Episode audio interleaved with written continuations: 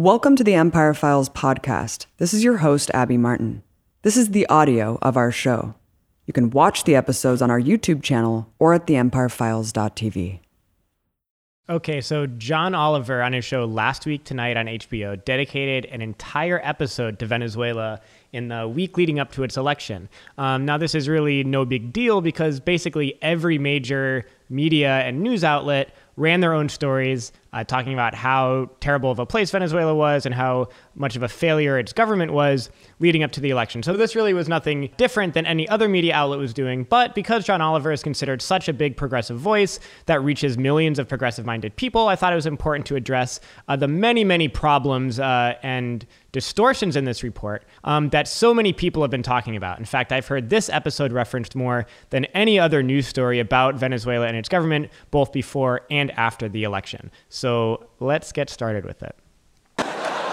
But what is happening in Venezuela is not just extremely important, it is absolutely worth paying attention to because this is not just a story about socialism. There are plenty of socialist countries that look nothing like Venezuela. It's a story about epic mismanagement. Right off the bat, he kind of says what he's going to show in this entire episode is that the story of Venezuela is just a story of epic mismanagement by the Maduro government. So he's setting out from the beginning uh, what he wants you to think in this piece and what he's going to prove. So epic that a nation of 31 million people with the largest oil reserves in the world have been forced to resort to some pretty creative forms of protest.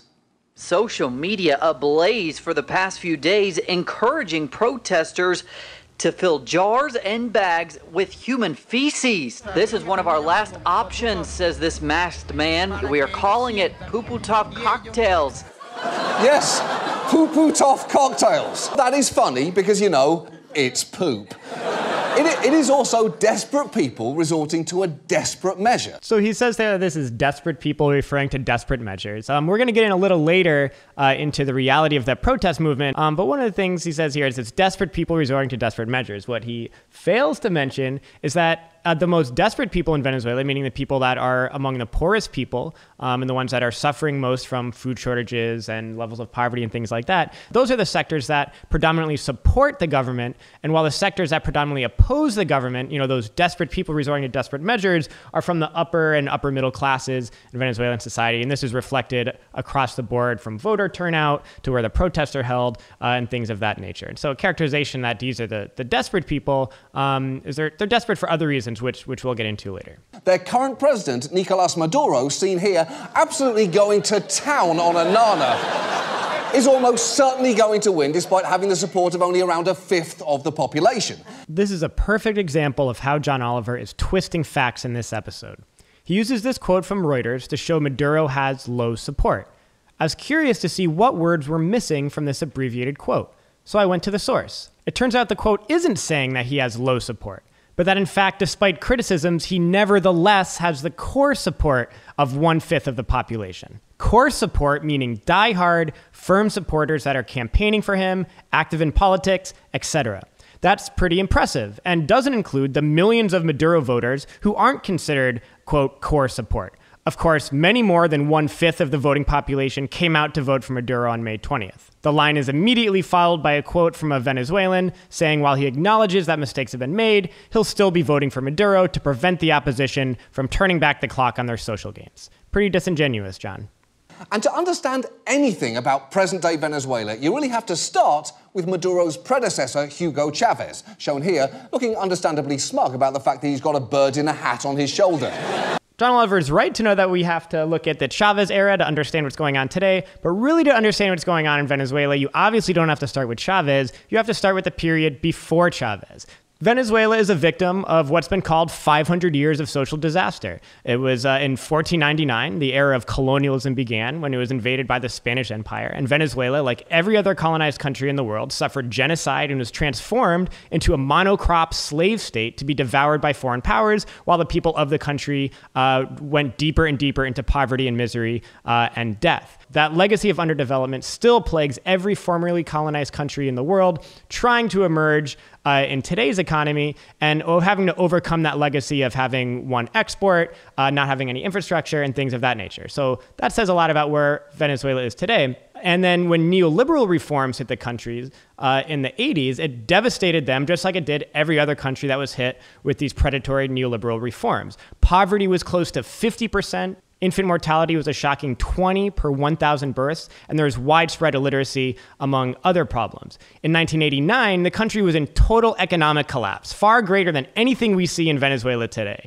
And when people rose up in protest, they were massacred by the right wing government, which imposed martial law and murdered an estimated 4,000 civilians in just a matter of days. And it's out of that movement this great rebellion and anger in Venezuelan society that Chavez emerged as a leader, whose democratic election began one of the most profound transformations of a poor country seen anywhere in the world. And Chavez rising up out of this movement, out of this period of, of great hardship and great rebellion in the country, it wasn't just Chavez that emerged, it was a massive socialist movement that emerged, that mobilized a clear majority of people on a path away from extreme inequality, away from exploitation uh, and towards national sovereignty and charting their own path. So we can't understand Venezuela today without understanding what is in the very recent memory of Venezuela. Chavez was massively popular in Venezuela, beloved for both his generous social programs and his larger than life personality.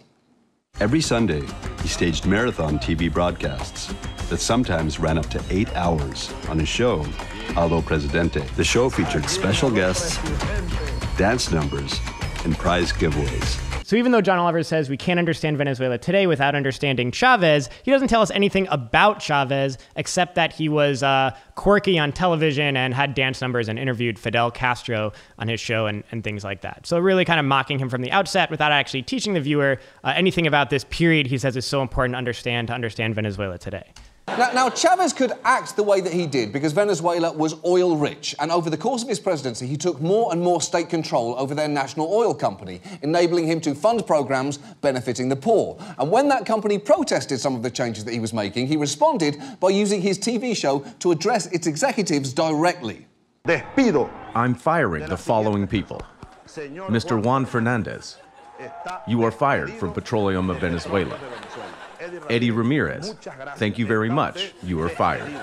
All he says about this happening is that when they protested, he fired them on TV. Well, what were they protesting? Uh, they were protesting the democratic election of Hugo Chavez, and the way that they were protesting is that they shut down oil production in the country. So when you have over 95% of uh, income into the country from oil, shutting down the oil industry is a pretty major uh, act of protest. You're shutting down the entire country and the entire economy. And what was their demand in the protest? Their demand was that Chavez, democratically elected leader, step down from office. So yeah, he fired those people. He took back the oil industry and then used the wealth from the oil industry instead of going into those pockets of those uh, very rich billionaire oil executives. Uh, he then used them to revolutionize the country in ways that we'll get into. Now, now to be to be fair to Chavez, many of his social programs were initially effective. During his tenure, the poverty rate was nearly halved, and to this day, many Venezuelans revere Chavez to a dramatic degree. Okay, so I appreciate here that John Oliver uh, says he wants to be fair to Chavez and acknowledges that uh, many things did work, including reducing poverty in half. But let's really be fair to Chavez, and let's not just mention the one major thing you were forced to mention. So, just a quick overview. Not only was poverty reduced by half, but extreme poverty fell from 17% to under 7%. Pensions for the elderly went from under 400,000 to over 2 million. Malnutrition, of course, talked about a lot today, fell from 21% to 2%. Unemployment fell from 17% to under 6% and cut the huge infant mortality rate in half. Children in school went from 6 million to 13 million, and illiteracy was totally eradicated. Just to be fair. The late president's eyes are painted on public buildings as if watching over the revolution. This man even tattooing the eyes onto his forehead. That's the image. The eyes of our supreme commander, Hugo Rafael Chavez Frias. The eyes that see the world, the whole world. Now that is dedication right there. The only Chavista you will see in this entire 20 plus minute episode is the guy with Chavez's eyes tattooed on his head. That's the entire representation they're showing of the movement behind Chavez and the people that support him, not about who they are today, how massive the movement of supporting him still is today, or anything about them and what their politics are. The fact that they're progressives, that they're socialists, that they're fighting for equality, for more democracy. The vast majority of Venezuelans love and revere Chavez, and this is reflected literally everywhere in the country. But you won't hear from them in this episode.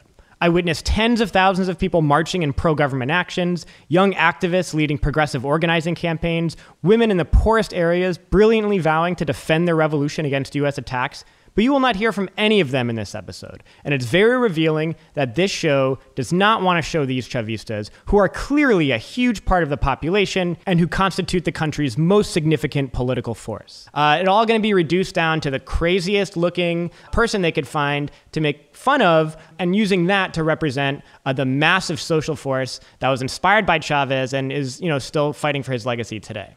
And the thing is, some of Chavez's programs could have been sustainable if he pursued a sound economic policy and run a tight ship. But not only did he stop saving oil revenues in a rainy day fund, he also oversaw a government that Transparency International found to be the most corrupt country in Latin America. These programs could have been disdained if he ran a tight ship. And he cites Transparency International. Transparency International is an organization who has most of its funding coming from Western governments and big business. For example, one of the biggest donors is the British government, uh, contributing over a million pounds in 2007 alone. Uh, and its other major donors include the US government, of course, very hostile to the Venezuelan government. And guess who else? Shell and ExxonMobil, the oil companies uh, that really want to have Venezuela's oil. And guess where the data came from in this report? It wasn't just that it was an organization funded by the enemies of Chavez and Maduro. The data in this report was actually compiled by an anti Chavez activist who was actually part of the 2002 coup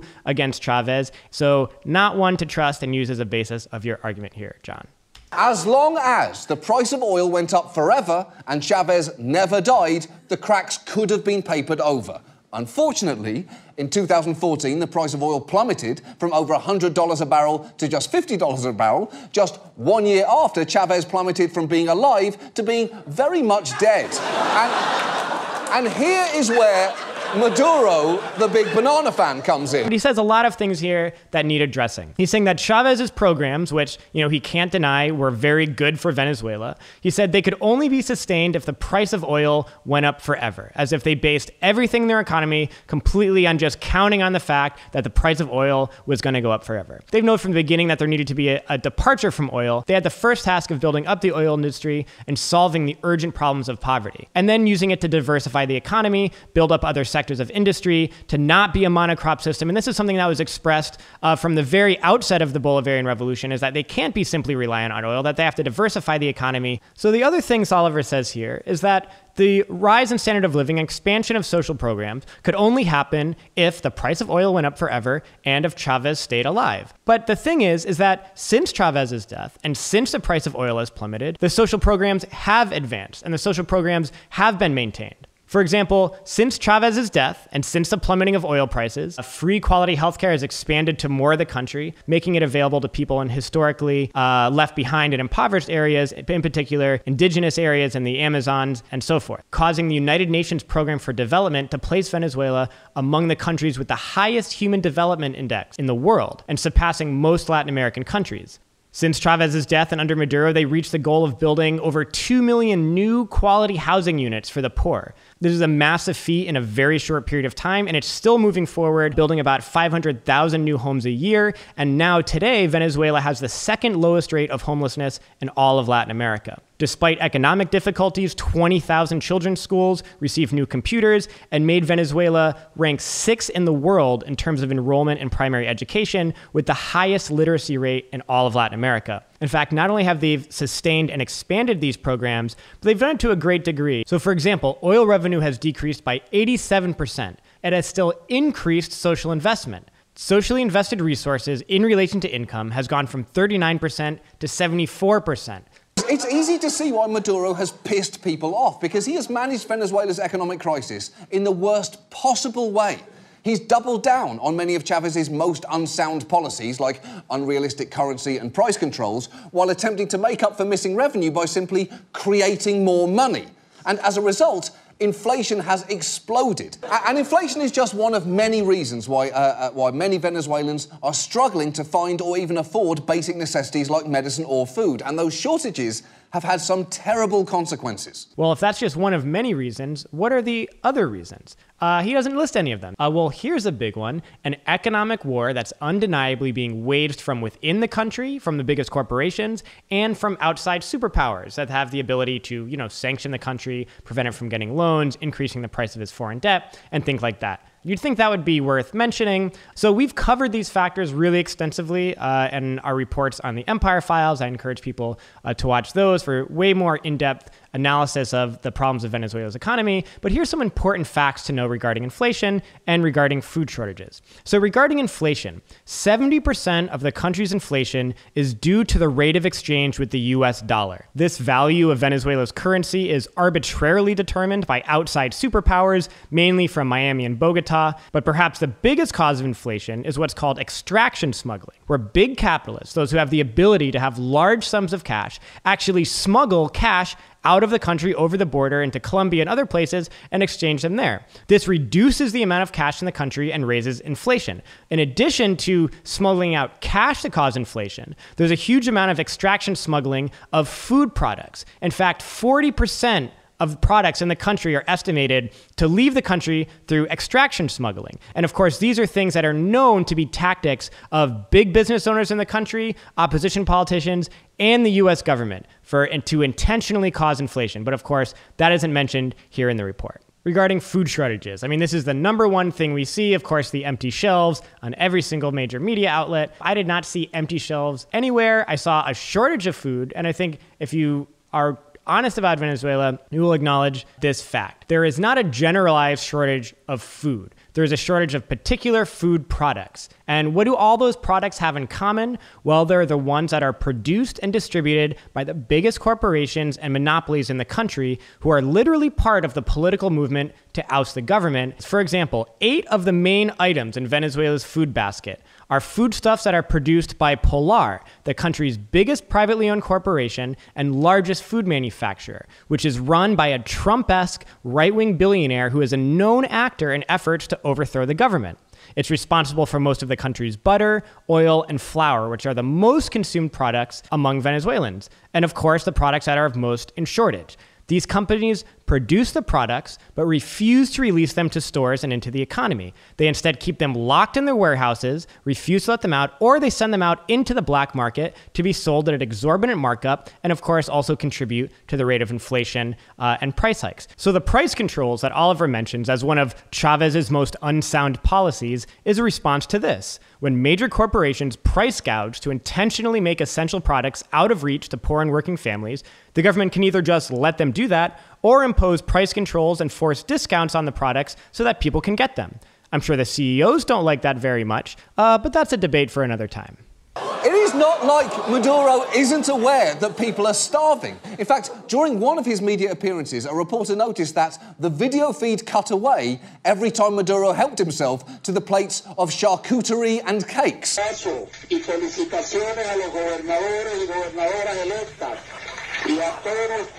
Yeah, he just housed an empanada in front of a starving nation. And come on, Maduro, a nationwide famine is no time for fourth meal. My God, they caught Maduro eating food. What an outrage. You know, this narrative of a starving nation was really contradicted by Venezuelans I met who are actually living in the poorest areas. Pero no todo es lo que se refleja en los medios de comunicación.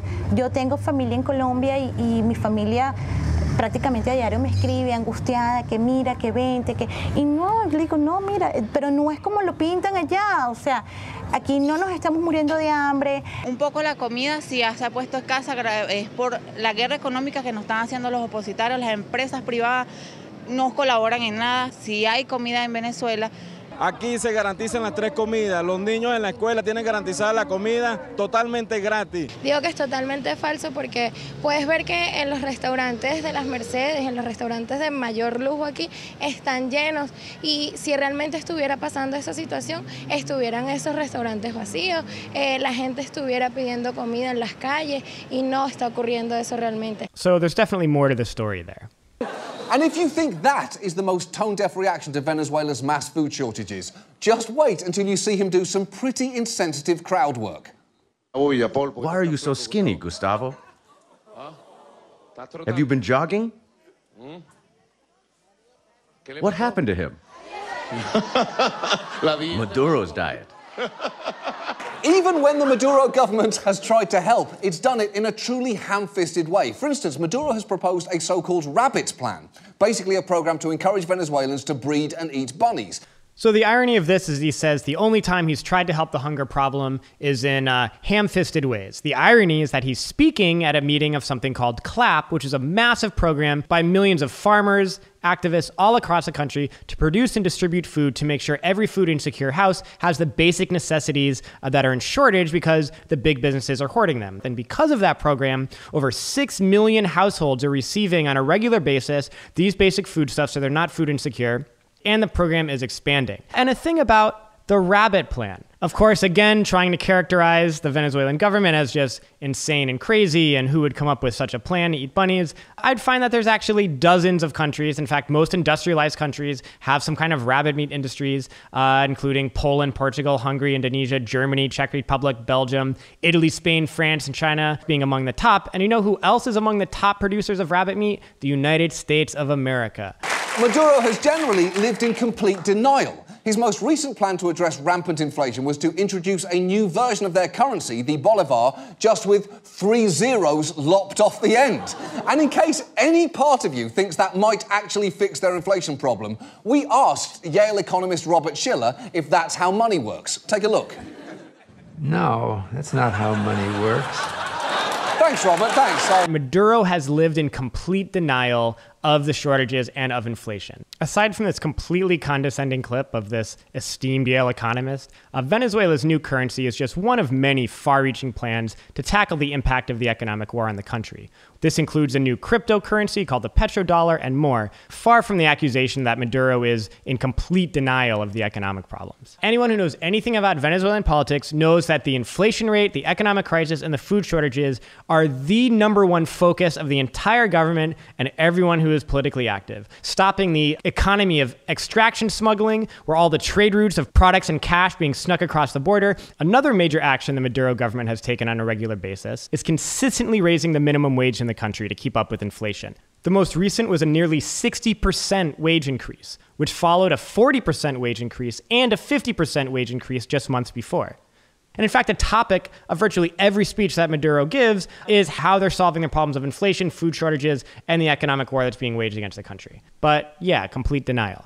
In the, in the absence of solutions, Maduro has reached for the next best thing blaming someone else. Over the years, he suggested that the United States was responsible for injecting Chavez with cancer. Oh my God, what an outrageous assertion that the United States may have assassinated uh, Chavez using cancer. We know for a fact that there have been numerous assassination plots against Chavez involving the United States. We know that Yasser Arafat was actually assassinated in the same way that Chavez died, uh, being poisoned with something that gave him a similar type of cancer. So it's really not that far fetched of a thing. He said that the US was sabotaging Venezuelan ATMs, and he's chalked up protest against him to this. This is part of a scheme of non conventional war that the U.S. has perfected throughout recent decades. It's laughable for Maduro to say that the protests are a scheme backed by the United States. But the protests are openly funded by the United States government. In fact, $50 million of U.S. taxpayer dollars since 2009 alone have been sent to the opposition and to the protest leaders. Okay, so here's the thing there. America has undoubtedly done some awful things in Central and South America. We've backed coup attempts, uh, juntas, and atrocities uh, in Chile, Argentina, and Guatemala. But refreshingly, what's happening in Venezuela is actually not our fault. accusing America of creating Venezuela's crisis is about as fair as accusing O.J. Simpson of murdering Princess Diana. I'm not saying it will be completely out of character. It just happens to not be true in this particular instance. So that's, that's basically what I'm saying. Okay, so here we go. We've done bad things in Latin America before, but Venezuela is not our fault. It's possible, but it's not true in this situation, is what I'm saying. Okay, Jonathan, first of all, really appreciate the fact that this map was shown and that you acknowledge the fact that the U.S. has been a part of very terrible crimes in Latin America, but John Oliver's map has only three countries highlighted in all of Latin America. Well, he's missing a few. Actually, since 1890, the U.S. has been a part of 56 military interventions to determine who led the government in Latin America. 56. And it occurred in not just three countries, but in 17 out of the 33 countries in Latin America and the Caribbean, the United States has intervened uh, to impose a form of government or a leader. And the only countries they didn't intervene in, they currently have military bases and troops on the ground there. 56 interventions and everything from assassinations to coups to all out military invasions. But I don't expect John Oliver to know all of these 56 interventions and the 17 out of 33 countries in Latin America and the Caribbean. Um, but I was hoping that he would remember one particular intervention, and that is the coup in Venezuela, the U.S. supported that coup and continues to support the very same politicians who are part of the coup and express that they want to repeat the attempt. So, John Oliver, if you can acknowledge the record of U.S. intervention in the region and that we've done terrible things before, but just not in that instance, uh, how can you imagine that somehow today, with that history, especially with a far right administration led by the most hawkish neoconservatives, that the U.S. is simply not meddling in Venezuela's affairs right now? But we don't have to just speculate that that's what the U.S. wants to do. We know that's what the US government has been pursuing for almost 20 years and still to this day. In fact, very recently, there's been numerous threats of military intervention to overthrow the government. On August 10th, President Donald Trump threatened a military option uh, in Venezuela if the election outcome wasn't what they wanted. Three days later, Mike Pence followed up saying President Trump made it very clear that we will not stand by while Venezuela collapses into dictatorship, reaffirming this threat of a military option. In February, then Secretary of State Rex Tillerson openly called for a military coup. Uh, the same month, powerful Senator Marco Rubio also called for a military coup, and this was echoed by the main media organs of the U.S. government. Uh, from the Washington Post to Foreign Policy magazine, they ran op eds openly calling for a military coup against the elected government government as the quote, the best path to democracy. Not to mention, as we reviewed already, that we know the U.S. is funding destabilization efforts, meeting and coordinating with opposition leaders, and have been exposed for numerous regime change plots and actions since the one they failed at in 2002 pretty big stuff to miss for the staff at last week tonight. Um, so these are not unfounded fears. This is a well known reality. And yet, and yet, despite all of this, Maduro is about to dominate this election like he absolutely dominated that banana. So, how is that possible? Well, he's basically bent Venezuela's democratic process to his will. Now, I'm going to let John finish, but I had to stop and say how supremely arrogant this is. He cannot even fathom the possibility that Maduro can win the election because poor and working class Venezuelans actually support him. Or it couldn't be that the country's opposition is unpopular, weak, and wrought with sectarian infighting, as it is. No, it must just be that he's a dictator and he's bent the democratic process to his will. Well, let's see how last week tonight substantiates this hefty accusation accusation. Back in 2015, when his party lost control of the National Assembly, he responded by stacking the Supreme Court with 13 new justices and then simply created a whole new assembly. President Nicolas Maduro wants to create a political assembly with vast power to rewrite the Constitution and potentially dismantle the democratically elected legislature. All of the candidates today are Maduro supporters, including his wife and son.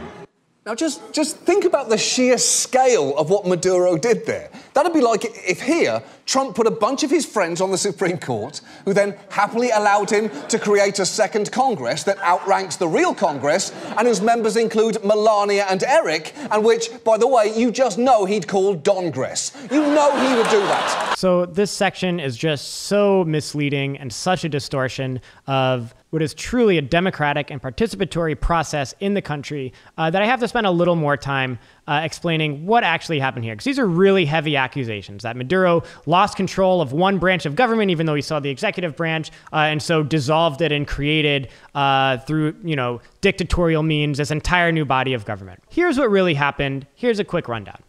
So Chavez was elected to power in 1999 on the basis of creating a new constitution. That's what he was voted for, and that's what he did when he was elected. When he took power, he started a process of drafting a new constitution. The way that this was done was millions of Venezuelans all across the country had mass meetings, discussions, debates, and proposed things to be in the constitution. Drafts of the constitution went out, people amended them, discussed them, debated them, uh, and then ultimately this constitution, new constitution that was created organically and democratically by the people, was put to a national vote, and among the voters that came out, over 70% of voters approved this Constitution. And Article 347 of that Constitution that was ad- democratically created and adopted reads as follows quote, The Venezuelan people are the depositary of the original constituent power. and the exercise of that power, it can convene a national constituent assembly with the purpose of transforming the state, creating a new legal system, and drafting a new constitution. And so the creation of this constituent assembly was completely within the bounds of the constitution that the people created and passed through a democratic vote in overwhelming numbers. And now the constituent assembly, as John Oliver likes to say, he just created it, stacked it with all his people, his, his relatives, and it was a sham vote. But the constituent assembly process was a democratic process that took many, many months months and, and initiated a long, in depth democratic process. I personally witnessed mass meetings that were held all across the country in the months in the lead up to the nomination of candidates and the election of people to the Constituent Assembly. Every citizen could go to meetings, understand what the Constituent Assembly was about, how to run, how to vote, and every citizen, everybody and anybody could run as delegates. The idea that Maduro stacked them with his own people, only Maduro people went, is a complete fabrication. Everybody and anybody was welcome to run as delegates, including the opposition, but the opposition refused to participate. In fact, the government wanted the Constituent Assembly to be a way for dialogue between the opposition and Chavistas. And the government actually begged opposition members to run for the Constituent Assembly, but they refused to take part in this process. So that's why there was mostly Maduro supporters. Of course, it wasn't all Maduro supporters who ran for the Constituent Assembly, but it was majority Maduro supporters because everyone who opposed Maduro refused to take part in the democratic process. And then a popular vote of 8 million people came out to elect delegates. There was over 6,000 candidates across the country country, and 545 delegates were elected to this constituent assembly. And while this process was clearly legal and constitutional, it's important to know why it all happened.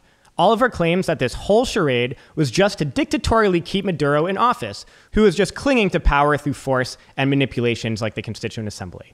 First of all, that makes no sense since the Constituent Assembly has nothing to do with the presidential election, and Maduro had to win in a general election despite his supporters dominating the Constituent Assembly. So, why did this whole thing really happen? Well, there are three big reasons. The first reason was to bring a peaceful resolution to the conflict in the country, it was announced while the opposition was organizing violent street blockades, shutting down the country and causing a lot of death and destruction. They said that Maduro was no longer legitimate and that he and the Socialist Party had to step down from office before their democratically elected term ended. The Constituent Assembly was an attempt to resolve all of these grievances peacefully, democratically, and in a dialogue. In fact, the slogan of the campaign was Constituent Assembly for Peace. This also called the opposition's bluff.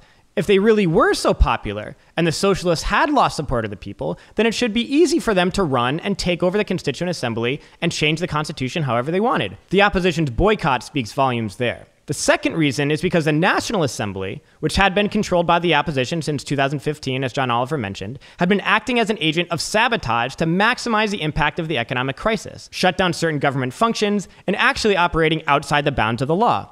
For example, they are held in contempt for unconstitutionally appointing dozens of judges to form an alternative Supreme Court to override the decisions of the actual Supreme Court. The opposition National Assembly was in breach of Supreme Court rulings for the past two years and had not passed any legislation during that time. In particular, legislation necessary to resolve economic issues. You see why the government needed the Constituent Assembly to get around the National Assembly's blockade. Also, the National Assembly could have worked in tandem with the new Constituent Assembly, but they refused the offer. And third, the point of the Constituent Assembly and its task of changing the Constitution was to enshrine certain social and political rights that were not in the original Constitution. For example, a major sector who ran for the Assembly was activists and the LGBTQ community, so that rights for gay and trans people could be enshrined in the new Constitution. Same goes for environmental activists, who ran to ensure that rights for the planet were added to the Constitution. Very sinister stuff, huh?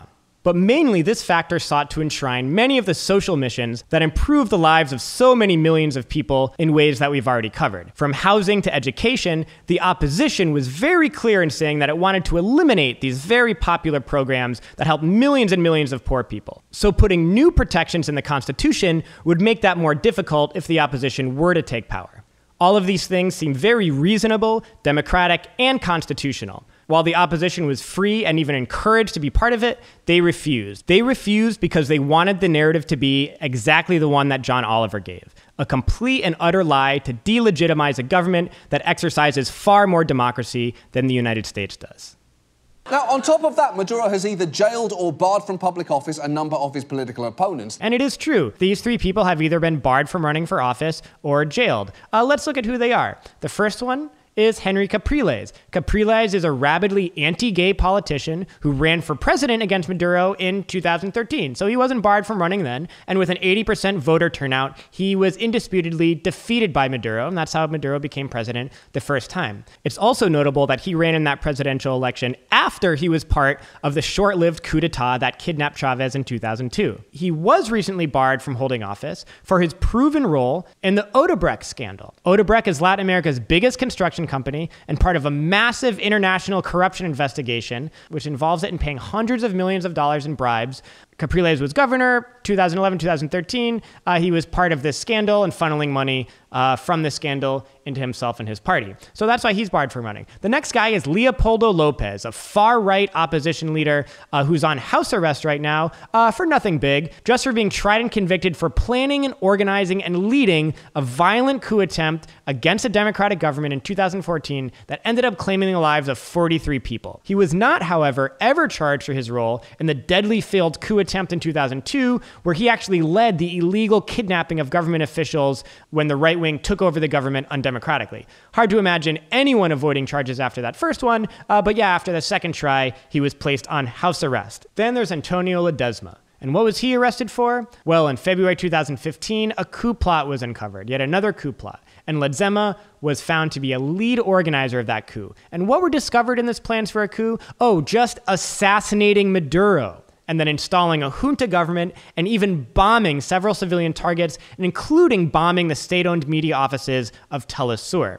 He also, like Leopoldo Lopez and Henrique Capriles, was part of the coup in 2002. So I'm pretty sure these people would be barred from running an election in any country, and it's extremely ironic that John Oliver is saying Venezuela's democracy is illegitimate because the democratic rights were taken away for three men who multiple times tried to undemocratically overthrow an elected, popular government with violence to eliminate the democratic rights of the Chavez movement. And then the funny thing about the claim here that Maduro barred political opponents is I'm pretty sure that political opponents ran against him in the election. When the presidential election was announced, the opposition coalition, or MUD, was split over running. While a Democratic victory was possible for them, they favored a different strategy. Rather than risk an electoral defeat and showing that the opposition didn't have popular support over Maduro, they'd rather have Maduro run unopposed. That way they could deem the election illegitimate and seize power from Maduro by way of coup or foreign intervention. But in February, leading opposition politician Henri Falcón registered to run against Maduro. The MUD immediately expelled him, and demanded he withdraw from the election. The US government was even exposed for privately pressuring Falcón to drop out of the race. So there's this claim that the opposition wasn't allowed to run against Maduro, but the opposition and the US government, in fact, pursued a policy of not running against him to create the illusion that you couldn't run against him. But Falcón screwed up the plan for them and showed that you could run. But then on election day, the opposition largely boycotted the vote. Less than 2 million people came out to vote for Falcón, and he was beaten by Maduro by a margin of over 4 million votes. Immediately afterwards, the US and opposition leaders said that the loss of Falcón didn't count, and then there should be new elections, and those new elections should bar Maduro from running. Very democratic. And has even turned down help from other countries and agencies, including food and medicine. He has turned down food and medicine, telling Venezuelans that humanitarian aid is part of a conspiracy to overthrow his government. That's absolutely untrue. They've received help and aid from many other governments, including Cuba, Iran, China, Russia, Turkey, India, and more. But what they have not done is accept help from the United States government through USAID. First of all, as we already know, the US government has the express desire of overthrowing the government and regime change. So I don't think it's unfounded that they thought that the aid could come in the form of uh, trying to forward that agenda. USAID is a known tool of regime change. In fact, in one example, uh, nearby in Cuba, USAID was exposed for having a fake social media campaign, infiltrating community hip hop groups to recruit agents, and had a fake HIV program to gather data for regime change purposes. USAID has a long history of open regime change efforts efforts in countries. It's not that they're not accepting aid, they're just not accepting aid from the people that want to overthrow them through the agency that is known to be a tool to overthrow them.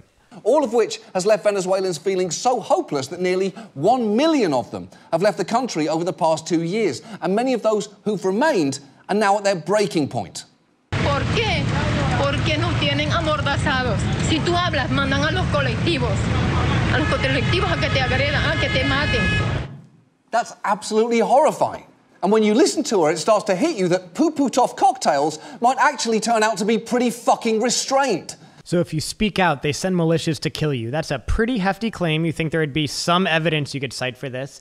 In fact, it seems like you can speak out against the government since uh, that woman and large, massive demonstrations and uh, people all over the country are speaking out against the government and not being uh, killed by militias. Uh, but what we do, in fact, see uh, is the opposite. Uh, now, I was there in Venezuela during the height of the protest movement. In April through June, there were 13 political murders and assassinations of Chavistas and government supporters by the opposition. Five were targeted for just attending a pro government demonstration. Two were figures in Maduro's party who were kidnapped, tortured, and then executed by the opposition. But of course, we'll just say it's uh, if you speak out against the government, you're killed. Um, they attacked pro government journalists, uh, dousing one with gasoline and shooting a reporter for Telesur in the back. Um, and most chilling was the lynching of 21 year old Orlando Figueroa, uh, who is Afro Venezuelan, who was brutally beaten, stabbed, and then burned alive by a crowd of hundreds of opposition protesters who, according to an interview with Orlando in the hospital before he died, they were yelling, Hey, black guy, see what happens to Chavistas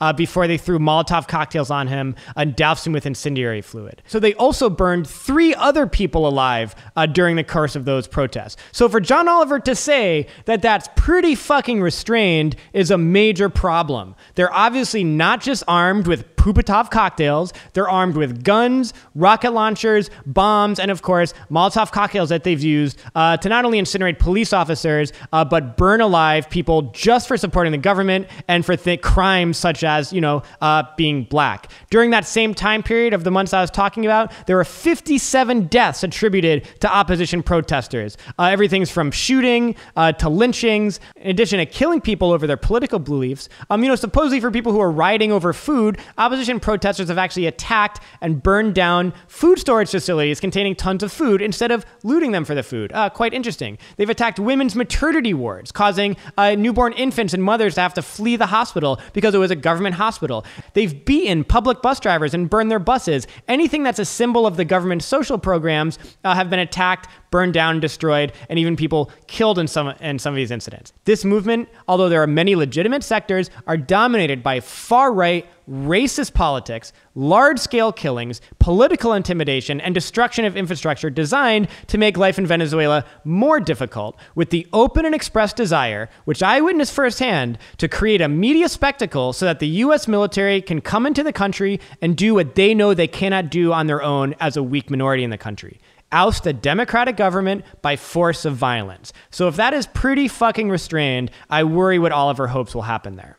And the most frustrating thing here is there aren't a lot of great options to help. The Trump administration has imposed some sanctions and is considering more, but if they're not extremely careful, those could wind up causing even more hardship. So, so for John Oliver to say there's not a lot of options to help, he's talking about actions that the U.S. can take to uh, change the government in the country. But he says the sanctions that Trump has passed, that this is somehow well-meaning by the Trump administration, but he just has to be careful not to hurt average Venezuelans. These are the expressed purpose of these sanctions. These are all economic attacks designed to prevent their economy from recovering. The very things John Oliver says he wants to see happen in Venezuela so Venezuela can prosper. And even this idea that the US needs to do something to help Venezuela and that the Venezuelan people are not the ones that should shape their own destiny is the height of imperial arrogance. At this point, seeing as Maduro won't listen to reason or to the will of his own people, What John Oliver means is he's not listening to the will of the people who are a minority in the country, who refuse to run in elections, who refuse to vote, who refuse to engage in all of the open democratic processes that are available to them, refuse invitations to negotiate and collaborate with the government to have their demands met, and who are demanding that instead the democratic government step down and reverse all of the social gains that the majority of people support. That's who he's not listening to. Not to mention that Maduro wants to talk and listen to them. Maduro and the government before the election on May 20th and after his victory in his victory speech has done nothing but invite the opposition movement into a dialogue, into negotiations, and into the into the different processes that are available to have their grievances heard and to try to appease some sector of the population. They are the ones that have refused to speak with the government and instead demand intervention from foreign imperial powers to impose an unpopular government on the people. Maduro won't listen to the will of his own people. If you know anything about Venezuela, you know that Chavismo and the socialist movement is a mass movement that would exist whether or not Maduro is there. They have made him their representative but so many millions of Venezuelans are active participants in the political process. There's such an effervescence of grassroots organizing and participation uh, that to say that Maduro somehow is sitting in a tower as a dictator and not taking into consideration the existence of these people is completely absurd. And these are people that are supporting the government because for centuries were made invisible and were made to have no role in the outcome of their country. And since Chavez have been given a voice, have been made visible, and have been made the leaders of their own country and are the ones shaping their their future. And what John Oliver is trying to do here is make them invisible again. Perhaps it's time to call in the one voice that we know he'll listen to. So, ladies and gentlemen, please welcome a bird. The point is, Maduro, you need to accept humanitarian aid and, and cool it with the dictator stuff. And that's how he concludes this full length episode.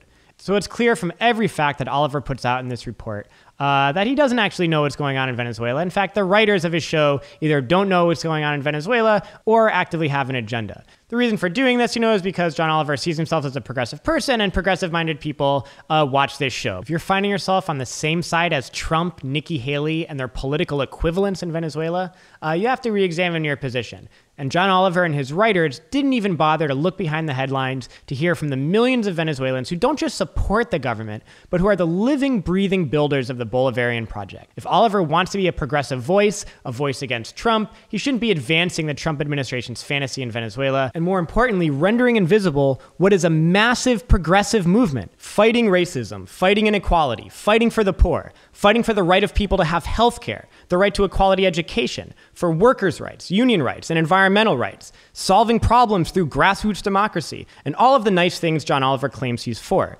Yet he reduces this mass poor and working class social movement to cartoonish jokes, joins the Trump administration in attacking them, and gives the spotlight to a far right, unpopular opposition and their thoroughly debunked propaganda points while completely whitewashing the terrible violence and hardship that they and the US government have been inflicting on the country. If you consider yourself a progressive, you must reject this kind of colonialist finger wagging and stand with the progressive Bolivarian movement in Venezuela, who are fighting for the same things we are against the Trumps of Venezuela. Thank you for listening to our Empire Files podcast. Help keep us independent and ad-free at patreon.com slash empirefiles. And be sure to catch our newest episodes by subscribing to our YouTube channel.